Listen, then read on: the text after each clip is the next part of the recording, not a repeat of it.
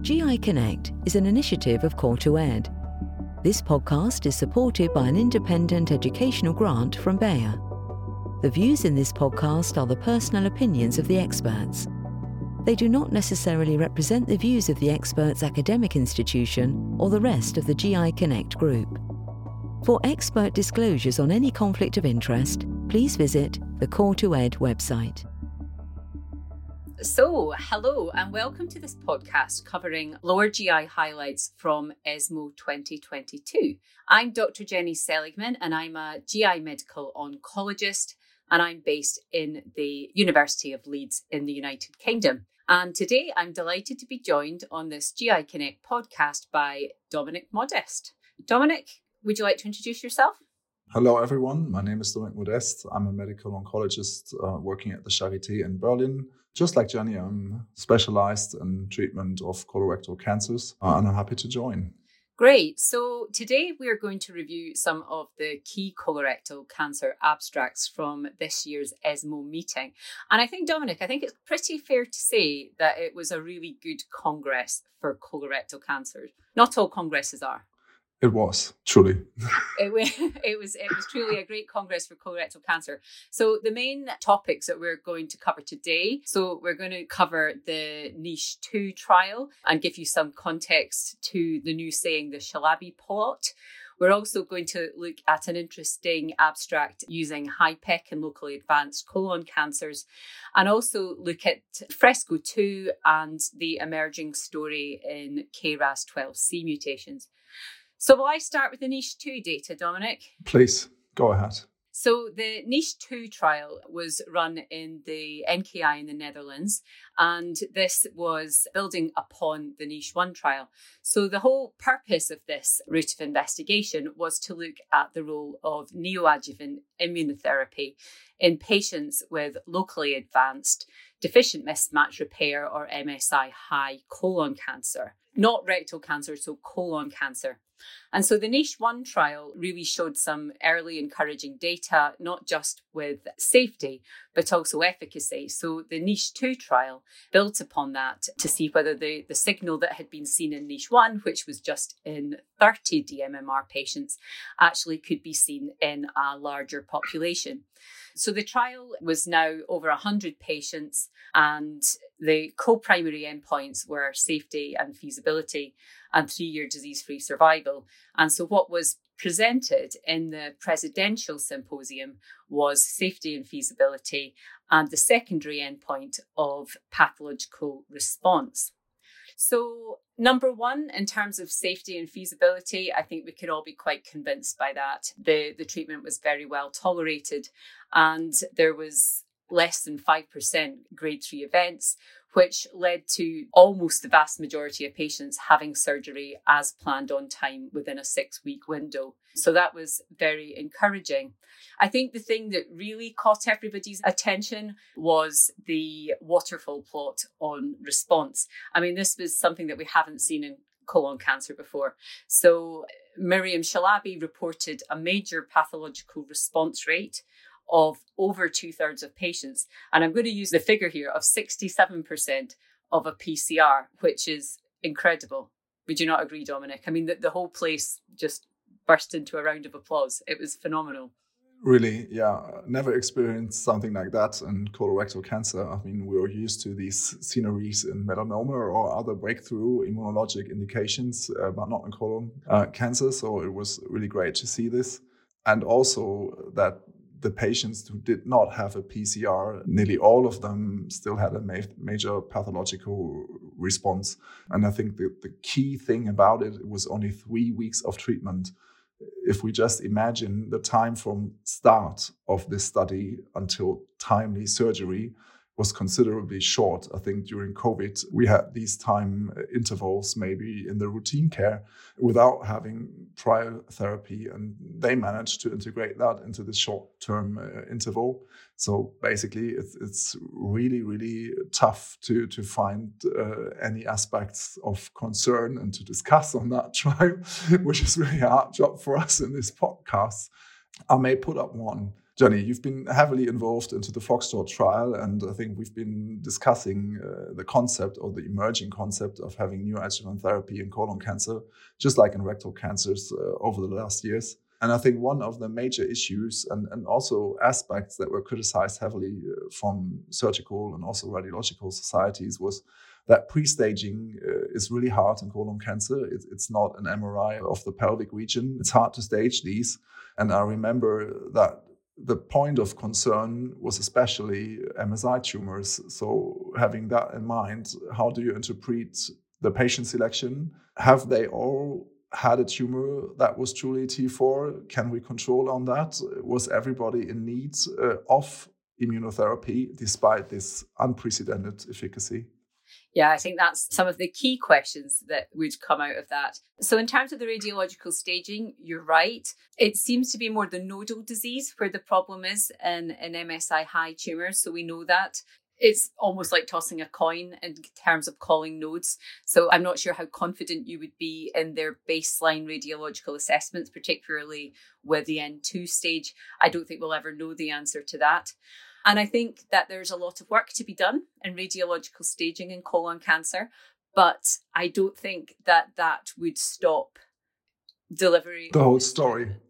no, I think this is going to this is going to emerge alongside the development of this whole new field, which is neoadjuvant colon cancer. And I think everyone's starting to understand that this is a field in colon cancer that we're now going to start moving to. And we need to improve the radiological staging as we're going rather than stopping everything in its tracks because of the radiological staging. This can be done in parallel. Of course, Dominik, you need to then balance the risk of the treatment that you're giving versus the risk of uncertainty. And please just remember our position with adjuvant chemotherapy. We've been giving adjuvant chemotherapy for how many years? To a lot of patients that didn't require it. And here we've seen beautifully that this treatment is safe. So I think in terms, this is a conversation to have with the patient, but absolutely no way should that be a barrier into the progression of this extremely exciting field. So, question back to you, Dominik. What would stop this being based upon the data that we have at the moment? Would you want to see disease free survival? I mean, what do we tell our patients in clinic? Where are we going next? Basically, I was just trying to give you a hard time in, in terms of finding perspectives. I think we we pretty much agree. I think the DFS uh, will be a challenge because, as it was reported orally, there hasn't been a recorded relapse yet. So um, I think they're on a good way to have a quite convincing three-year DFS rate. so basically, I, am not sure whether this will change. Um, and the median follow-up, which was clearly better than the data that we had in rectal cancers at ASCO with six months of dostarlimab was uh, longer than a year in contrast to 6.8 months uh, with dostarlimab. I think uh, the questions are, are quite clear. How much immunotherapy is needed for maybe those that have not reached a PCR? And the key question, of course, somehow emerging is is that a curative therapy in itself? We cannot answer that now, I think, and we need the long term follow up data as they are now and see whether there is distant relapse. Um, I think we are pretty much confident maybe with the rectal cancer trial to have a local control assessment and maybe extrapolate that to a certain extent to the colon where we find it increasingly difficult to monitor. So we're, we're getting in the uncertainties here. You, you see that... it as uncertainty. I see it as opportunity. Um, I, I, think this is, I, I mean, I think number one, we can't completely extrapolate rectal to colon. I think you're right. I think we could be looking at cure in some patients, but we need to be confident that we can have a monitoring of response in the way that it's taken 20 years to get to organ preservation protocols in rectal cancer. There are none in colon cancer. Colonoscopy, of course, is going to be more difficult. Some of the flexures, you're just not going to be able to get good pictures. So, yes, absolutely. But I think the next cure absolutely but we need to we need to find ways that feel safe and good ways to monitor the patients and monitor response. So I think this is again just opening a whole new era for personalized medicine in colon cancer, which is super exciting.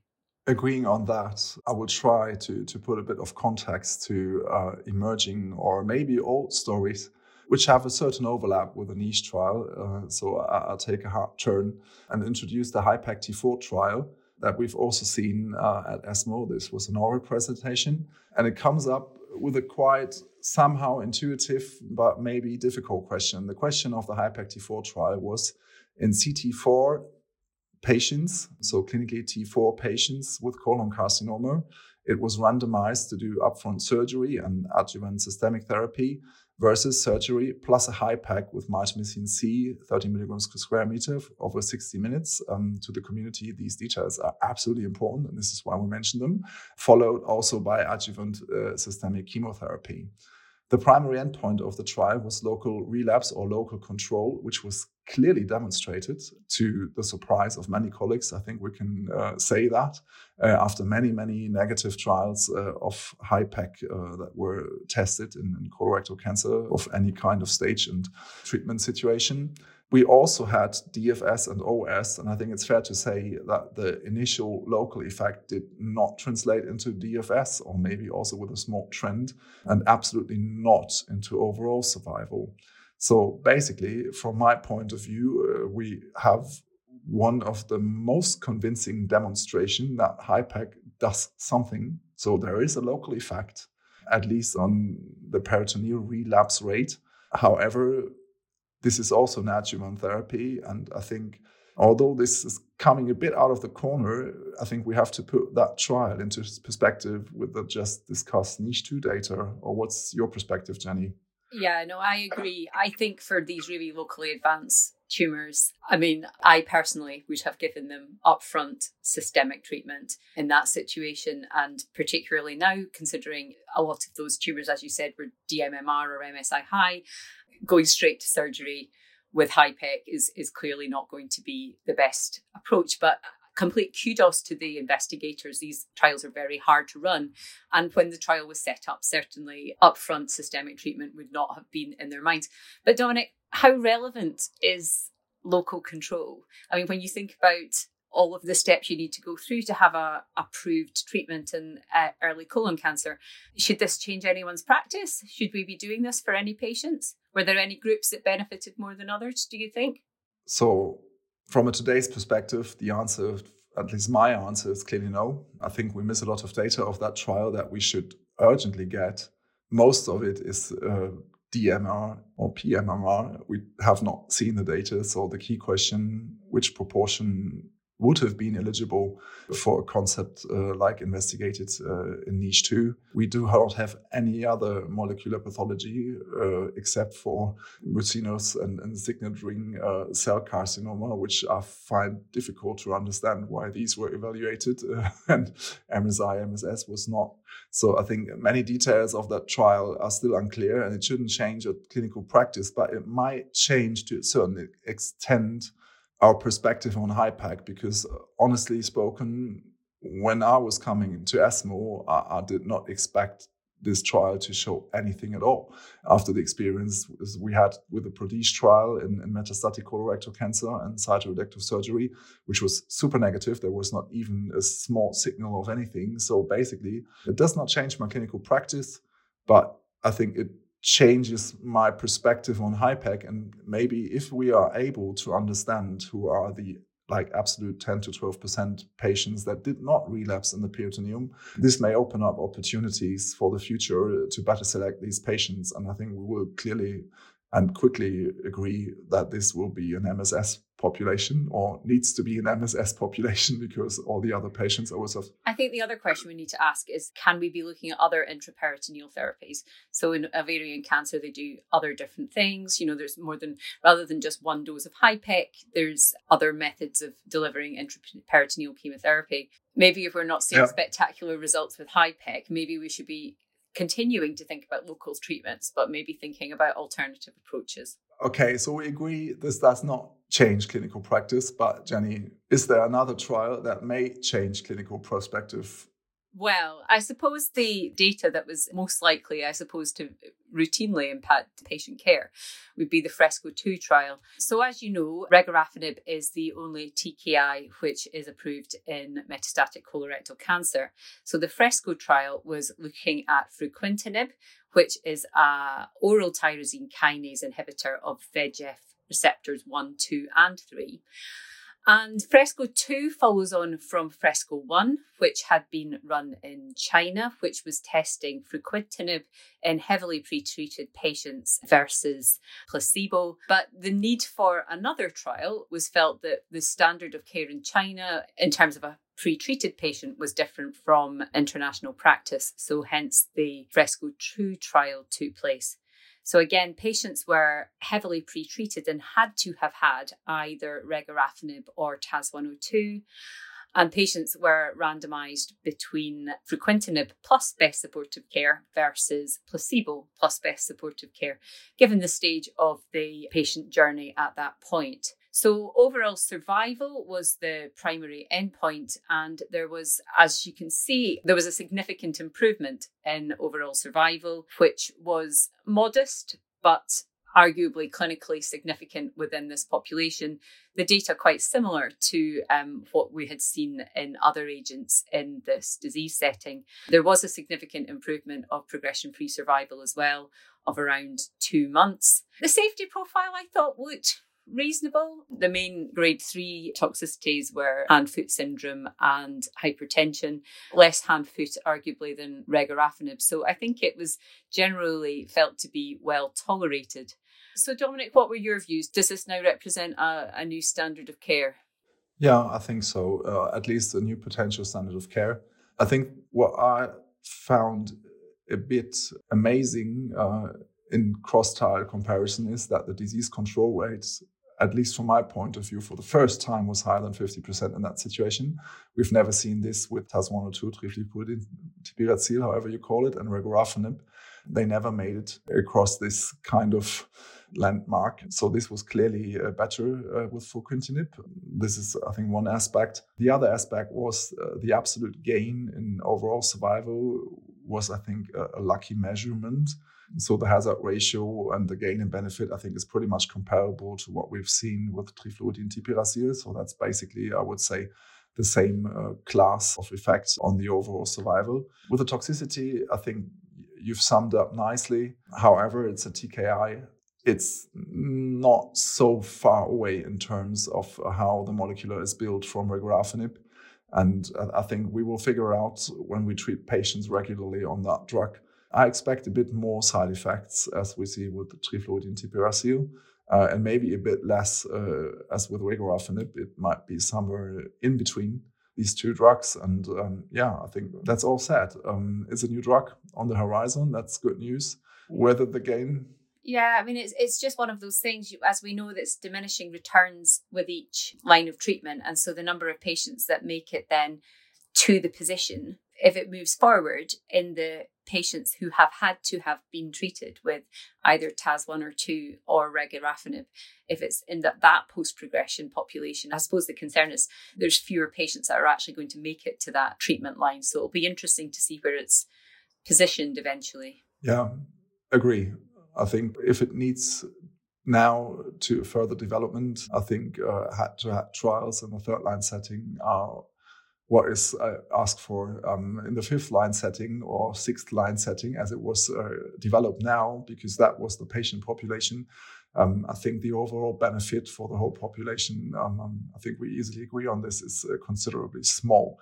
However, I think in that, that, setting, going to third line, second line, and also pre-treated patient, I think there's quite a lot of development. Also at ESMO, and I think it might get into certain clash uh, with another uh, kind of strategy that was emerging, and uh, that I'd like to introduce at this point, which is the KRAS G12C mutant metastatic colorectal cancer story. We sum up two abstracts which are basically exploring the same strategy, which is a combined inhibition of the EGFR receptor with either cetuximab or panitumumab in combination with the G12C inhibitor, which was in the one trial adagrasib and in the other one sotorasib. So we have two active combinations. Both were tested in pre-treated patients, heavily pre-treated patients as well. And I think uh, the overall message was pretty simple, at least from my point of view. These combinations do work. We have a very good disease control rate, which is the vast majority of patients, above 90% in one uh, cohort, and also objective response rate, which is beyond 30%. At least I think we can estimate from these small numbers, might be even above 40% in the end. I think we have to see more patients and a larger cohort to really estimate where we are. However, I think the region of objective response rate exceeds everything that we have seen as last line options. So I think there will be further development. And I think the key question, and Jenny, you may comment on this, how to proceed with these combinations uh, in the future. Where is the story leading us? Sure. I mean, I, I, think the one thing to point out is this does represent a small population of the metastatic colorectal cancer population. Um, excuse me if I'm wrong off the top of my head, about 2%? I think three to four. Be a bit optimistic. You're very optimistic. Okay. So even by that, the very nature of the rare alteration does impact on the type of study design and the, the, level of evidence that's going to be needed. I mean, it's been really nice following the story, which reminds you back to the, the BRAF story of the evolution of how it went, and now where we have an approved drug. Interestingly, in that setting, when we think back to the Beacon study, where things have gone, so we, we started in the second, third line, and now the interest is moving into the first line in combination with chemotherapy. I'm very excited about seeing those patients being treated in the first line. I think you should be giving patients your most effective treatment up front. I think we've got very good evidence that shows that depth of response to your first line treatment has impacts all the way through. However, I suspect what we're going to end up with is a larger study again in patients who have had at least one or two lines of therapy. And it's going to really need an international effort to identify these patients and get them enrolled. And of course, ask what the, the best control arm is for, for this group as well. Yeah. So basically, a lot of work to do. I think, as you've pointed out, I think one of the major takeaways that we have is that the combined inhibition of a MAP kinase alteration together with the EGFR receptor is needed. And I would be surprised if the story would change if we get other KRAS specific inhibitors like G12D, which are on the horizon. So I think for the overall strategy, how to combine drugs to find synergies, uh, block escape mechanisms, these two abstracts were really helping us. Considering further development, I think we have to acknowledge, and this is true for the beacon as well as the now presented abstracts in G12C, the efficacy of these targeted combinations is superb in terms of short term. We have super response rates, and uh, in the vast majority of patients, however, durations of response are limited. There's evolution in the tumors ongoing.